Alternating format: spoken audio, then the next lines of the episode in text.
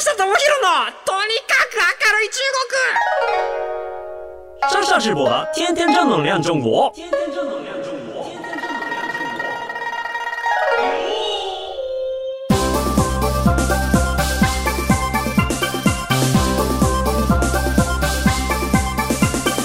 山西面、西面、大家好，我是上上直播。皆さんこんにちは。中国ビリビリナンバーワン日本人インフルエンサーコンテンツプロデューサーの山下智博です。日本放送ポッドキャストステーション山下智博のとにかく明るい中国。この番組は中国で結構有名な私があなたの知らない中国の面白トピックやそんなにどやれない豆知識を紹介していき日本と中国の架け橋ならぬローション的な役割を果たしていきます。というわけで今日はですね魔王カラーの服を着てまいりましたあのこの魔王カラーの服っていうのは、まあ、あのその毛沢東、えー、とマオズドンっていうんですけれども毛沢東が発祥だと言われている、まあ、中国式の略服なんですよねただやっぱその生地とかが今結構改良されて、えーとまあ、そのスーツみたいになってますと。えーとまあ、紐ボタンの服っていうのを僕すごく愛用してきてはいるんですけれどもこれに関してはもうボタンなんですよね。で、えー、と当時のものとかだとやっぱりこうカーキ色みたいな人民服みたいな感じで言われたりするんですけどマオカラってなんか学ランじゃないですけれどもなんかどっかのこう私立白鳥高校みたいな。なんかそういうところのあのイメージ。あのボタンがなくてこうピシッとなっていて。でまあ色が白いみたいな。白鳥高校は白いみたいな。これも相変わらずですね日本で着てる人もほぼほぼ見ない服なんですけれどもあの僕はもうやっぱ中国の服がもうなんかどうしても最近本当に好きで好きで趣味は何ですかと言われたらもう中国でのネットショッピングですと。えー、言っててしまうぐらいね中国の商品漁りまくってるんですよ。で最近はねあのツイッターとかでも投稿してるんですけれどもあの中国の夏用の麻の靴朝でできている靴がめちゃめちゃ可愛いんですよ。これレディースものなんですよ。もう男性用の靴とか服とかっていうのはもう一通り見たんですよ。であの新作が出てくるタイミングとかにサラサラサラって見るんですけれども中国の男性用のそういうあの中国風の服ってなんかね中二っぽくて嫌いなんですよ。筆記体の感じみたいなのが入ってて俺は別に慈愛とかそういう愛とかなんかそういう感じのメッセージをあの伝えるつもりは全くないぞと。でもバッチリ胸に入ってたり背中に入ってたりとかすると恥ずかしいじゃないですか。いやいやいやあのもう趣味思考がまるで違いますと、はい、なんかあの一着僕あのなんか仏教の唯一許せるのは僕仏教のあのトルファンの洞窟の壁画の、えー、とシャツを持ってるんですけれども背中にでっかく黄色い字で「あの慈悲」って書いてますよ。まあなんかこれは慈悲はいいなと思って買ったんですけれども あの他のやつはねなんかねあの漢字のセンスが良くないなっていうところで結局回り回ってレディースのものだったらそんな変な感じもないし、えー、とシルエットも可愛いし女性ものの M とか L サイズだったら僕パッチリ入るんですよ。だから結構そのレディースのもの買ったりとかあの靴とかも、えー、とマックス40インチっていうのかな？あの靴の大きさ。あの中国って25点何ぼとかじゃなくてあの3839404142とかなんですけれども、まあ、女性もので一番大きいのは40大体25とか5.5ぐらいなんですけど僕がちょうど25ぐらいの25.5ぐらいの足なんでギリ履けたりするんですよねなのでもう最近はそういう中国のなんか可愛いものを見て常々思うのがちょっと女子になりたいって思うぐらい あの女性ものが非常にいいですね。でまあねあのほらご時世もご時世じゃないですか。別にねあのレディースっていうよりねもう全てがユニセックスというかサイズの展開がやっぱりね限られてしまうのは仕方がないんですけれどもなんか女性ものとかもうまく着こなしながらねあのファッションの最前線、うん、誰からも相手にされないファッションの最前線を今年も突っ走っていきたいなと思っている山下でございます。よろしくお願いします。いやいやいやいやあのねなんとかこの前半のエピソードトークはなんか僕の人となりとかあの性格とかそういったものを伝えてまあちょっとその中国情報を聞きに来るっていうのもそうなんですけれどもなんかちょっとそのなんかあの週に1回山下の声聞きたいなって思う人を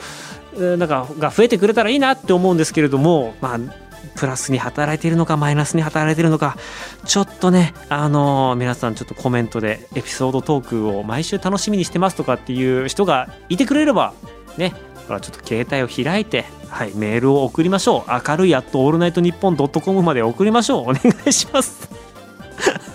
ということでですねあの今日はあの前回ですね小樽で映像を撮りましたよっていうお話見てくれた方どうもありがとうございますこのお話の延長線で僕が考える、まあ、地方からどうやって世界にあの情報を発信していくか、えー、日本の市場がどんどんちっちゃくなってしまっていますとで、えーとまあ、観光に来る、えー、日本人も、まあ、どんどん減ってきたりとかあの老人ばっかりですと。その時にやっぱりこう外国からこう観光に来てくれたりとか、えー、いう人たちが増えていくと、まあ、もっともっとお金が落ちてくるよねということでもっと日本のコンテンツ観光とかっていうのを対外的に伝えていく、まあ、その際に必要となってくるものが映像であり人であると僕は思っているんで今日はこのテーマについてお話をしたいなと思っています。今日のテーマはこちら。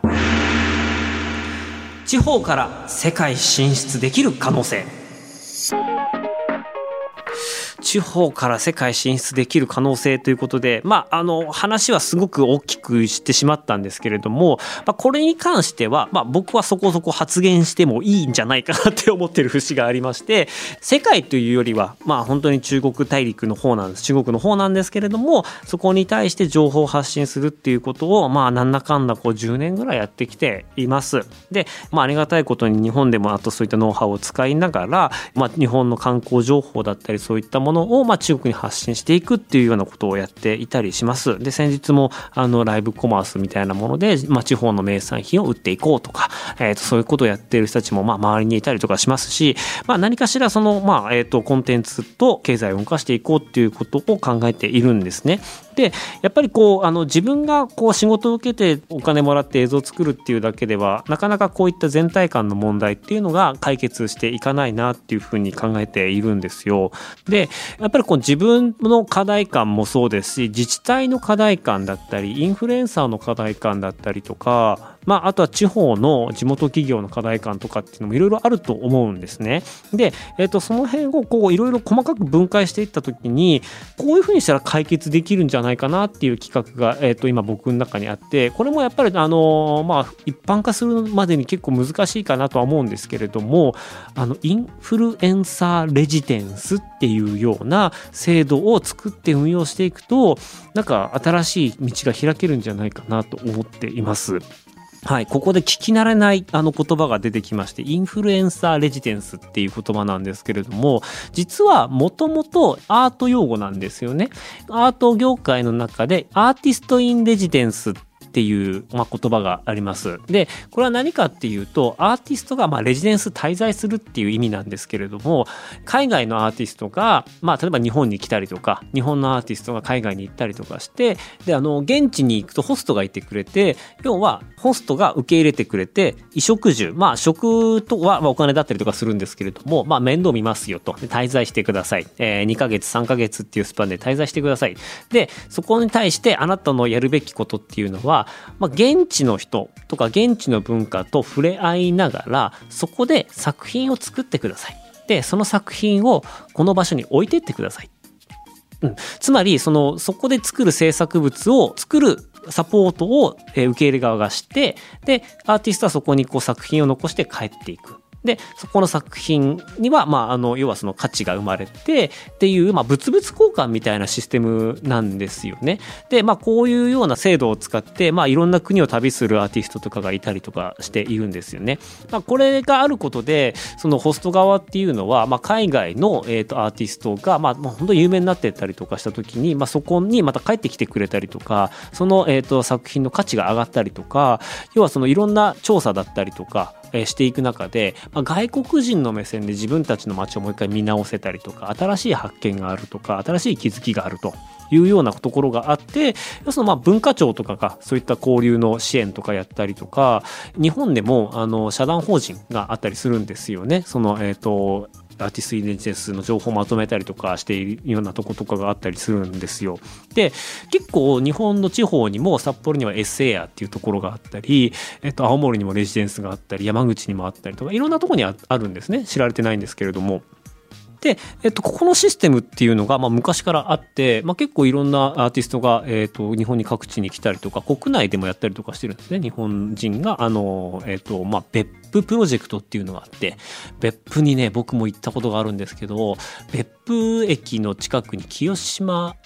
アパートっていう本当にすっごい築何十年のオンボロのアパートがあるんですけれども、まあそこにアーティスト1日1000円で泊まれるんですよ。で、そこで長期滞在しながら、まあそこアーティストしか住め住めないようになってるんですよ。で、そこでアーティストが交流しながら、まあ、別府に制作物を落としていくみたいななんかそういうようなシステムっていうのは日本国内であったりとかするんですね。これをもしかしたらちょっとそのインフルエンサーでやることでいろんな問題が解決するんじゃないかなっていうのが今日のお話です。はい、で、まあ、自治体の方とかとお話をしてますとやっぱりその、まあ、自治体を PR しようってなった時に、まあ、予算は結構限られているわけなんですよね。でその予算をどういうふうに有効的に使うかってなった時に、まあ、やっぱこのインフルエンサーに、えー、と何百万か渡して動画1本作ってもらって終わりみたいな。でインフルエンサーも1日2日そこに来て、まあ、さらっとこう有名どころを回ってで映像を撮って帰っていくっていうような、えー、と映像になりますと割とこう名称をなぞっていくだけだったりとかするので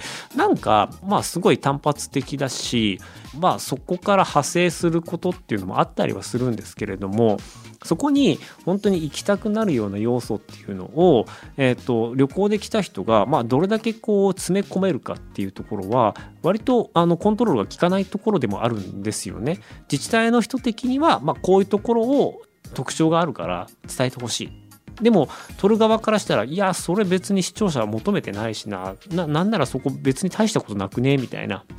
でその見たいものと出したいものが噛み合ってないパターンっていうのは中国に物を売ろうとか中国に発信しようってなった時も結構あるんですよね。ここの売りはこれだからいやこれちょっとその似たような食べ物中国にあるんであのそれじゃない方がいいですねみたいなこととかも結構あってその辺のあのミスマッチングっていうのがまあ日本国内でも起こっていますと、えー、まあそうなってった時に、まあ、人人が来てちょっと話題になりましたっていうだけではなかなか難しくてでそこに行かなければ体験できできないものとかそこにいるような名物の人みたいなところにしっかりとファンが残ってくれないことにはじゃあその人に会いに行こうとかっていうふうになかなかならない、えーと、人がこう移動するような、まあ、あの動機とかっていうのをいろいろ考えると、まあ、そこでしか食べられないものがあったりとかそこでしか見れないものがあったりとかそこに昔から思い出があったりとかあとはまあそこでしか会えない人がいるっていうようなところっていうのがめちゃめちゃ大事なんだろうなと思っているんですよね。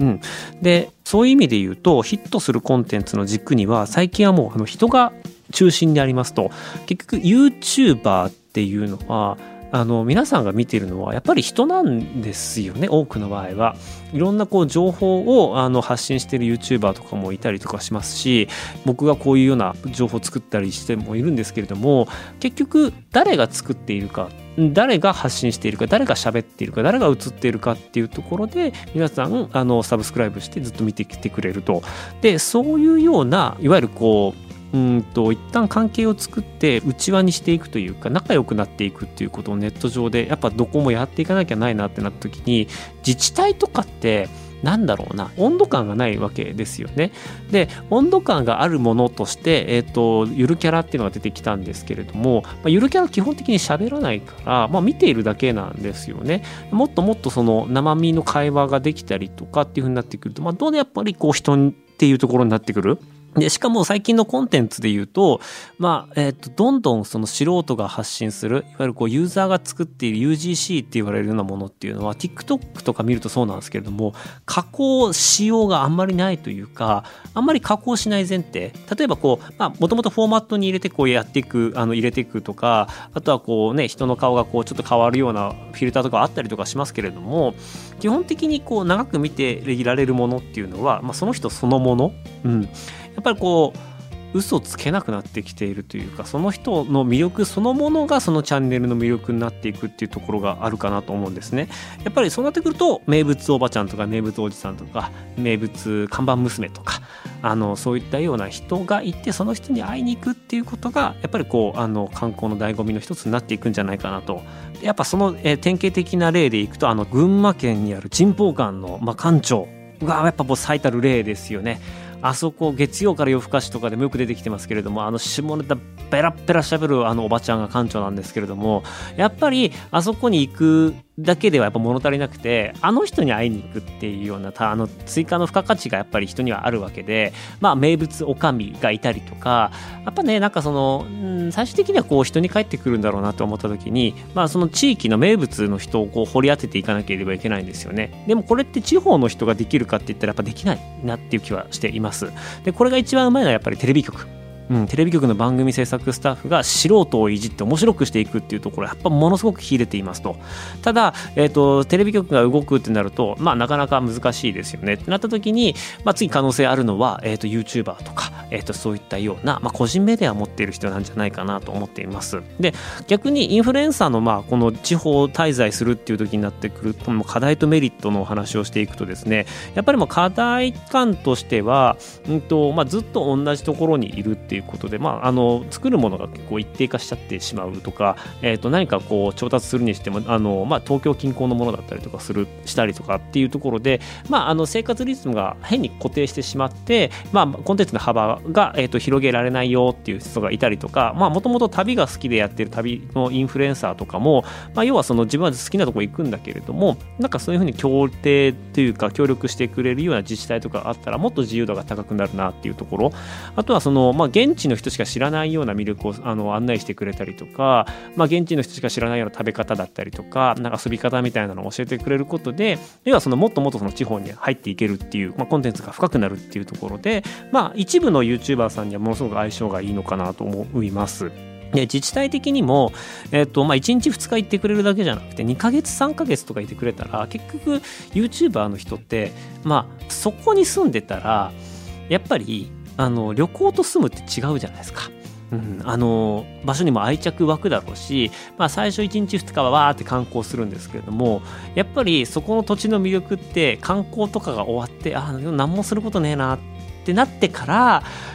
じゃあちょっとなんかその辺の市場行ってみようかなとか、まあ、地味だけどここ行ってみようかなとかっていうようなそういうような積み重ねがそこの場所に対する愛情っていうのを深めていくと思うんですよ。であの皆さんも経験あるとは思うんですけれども若い頃に住んだ町って10年20年経ってもやっぱ特別な感じしないですか？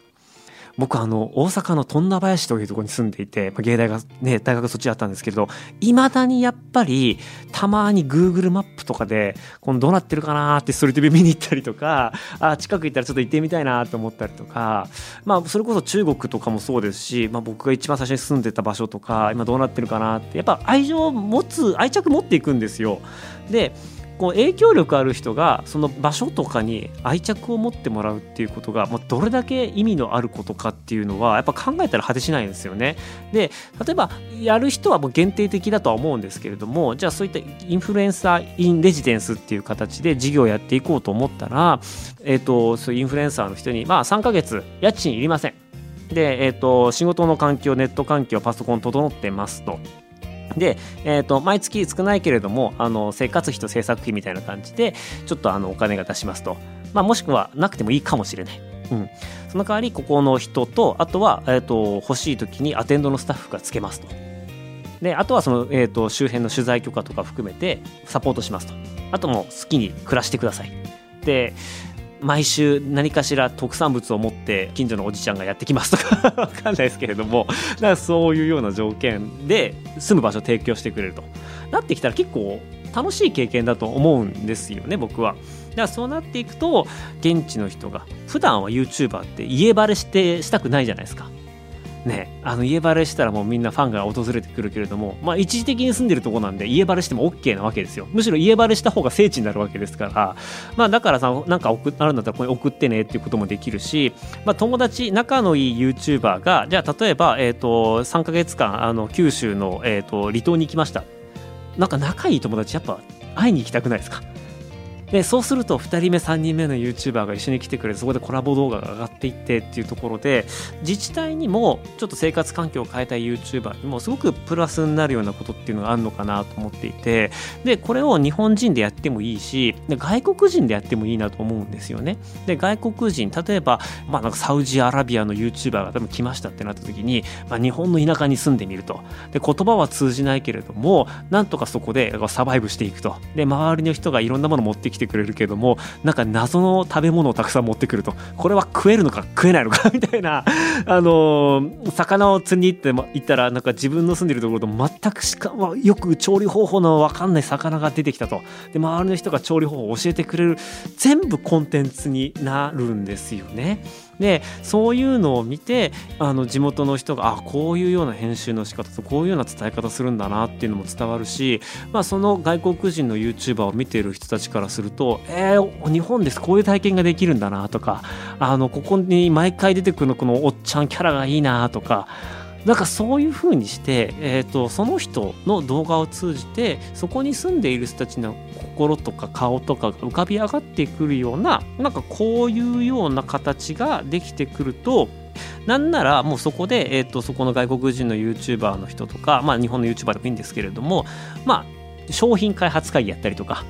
自分の地元の名産物持ってきてそこの名産物と掛け合わせて新しい商品が生まれるとか。なんかそういうようなあの地方活性化地方自治みたいなところと含めて密度の高い23ヶ月ないしは半年1年とかのレジデンスとかっていうのができるのであればなんかそういうこう YouTuber も結局トップの人はねそういう広告収入でガンガンいけたりしますけれども、まあ、ミドルクラスの数十万人のフォロワーとかっていう人たちで言うと、まあ、まだまだその収入が安定しなかったりとかっていうことがあったりします。なそうなってった時に、えーと、住む場所提供しますよ一緒に面白いことやりましょう。まあ、あの相性がいい悪いっていうのはまあ非常に大事なので、まあ、しっかり面接したりとか選考したりとかっていうところの課題はあるとは思うんですけれどもそういうふうにこうインフルエンサーが滞在してそこに対していろいろ情報を提供していってあのお互いが楽しい関係を作っていく。でそこから付加効果でいろんなあのそういった外部から来た人を通じて外に、えーと波が広がっていくみたいなことを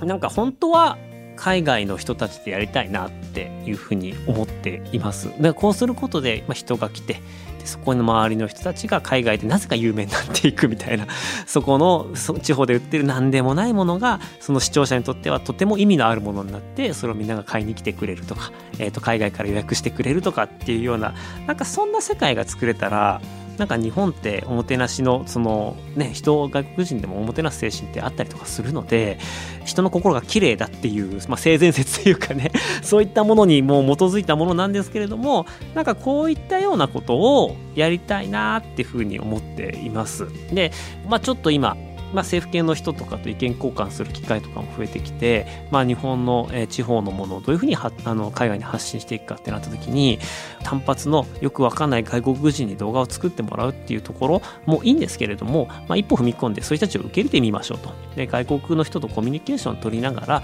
まあ、その人を通じて自分たちの行為とか自分たちの気持ちっていうものをしっかりその人を通じてその人のファンないしは別の他のいろんなこうその動画を見てくれる人たちに伝えていくような仕組みっていううのが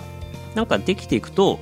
まあ、動画を作る人の生き方にも多様性にも広がるし、まあ、それがあのおのずといい形で広がるんじゃないかなっていうような話を、えーと、この間リー姉妹にしましてそれ最高じゃないですか。なんかちょっと小樽でやるんだったら私たち絶対来ますみたいなことを言ってくるとえ本当いいの？みたいななんかそんな感じの話があったのでじゃあちょっと今日は僕のこの普段ね、こう普段僕こういう企画を考えていろんな自治体とかに提案したりとか インフルエンサーとあのお話ししたりとかとかしているのが一応まあ本職というかコンテンツプロデューサーってね冒頭で言ってますけど、まあ、こういうことなんですよ。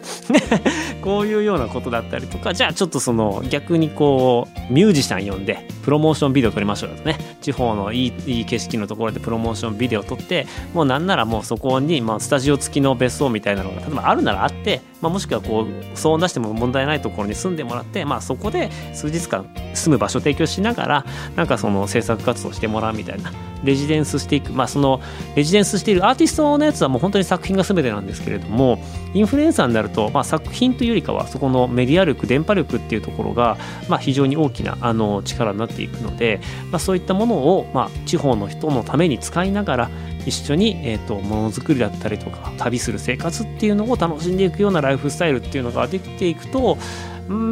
んこれはなんか素敵なことになるんじゃないかなっていうような形の、まあ、企画のプレゼンをさせていただきました。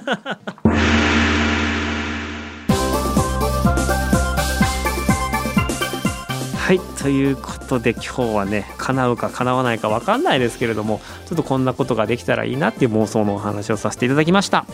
この番組ではあなたからのメッセージもお待ちしています。番組への感想中国に関する取り上げてほしいテーマなどメールアドレスは明るい at all night 日本 .com akarui at all night 日本 .com までお願いいたします。まあ中国の話ちょっとこのね2週間は、えー、と地元の話と、まあ、海外ざっくりとした海外っていう話だったのでまた来週中国の話させていただきたいなと思っています。ここまでのお相手は山下智博でした。それでは皆さん生タジャシャツジェン。拜拜。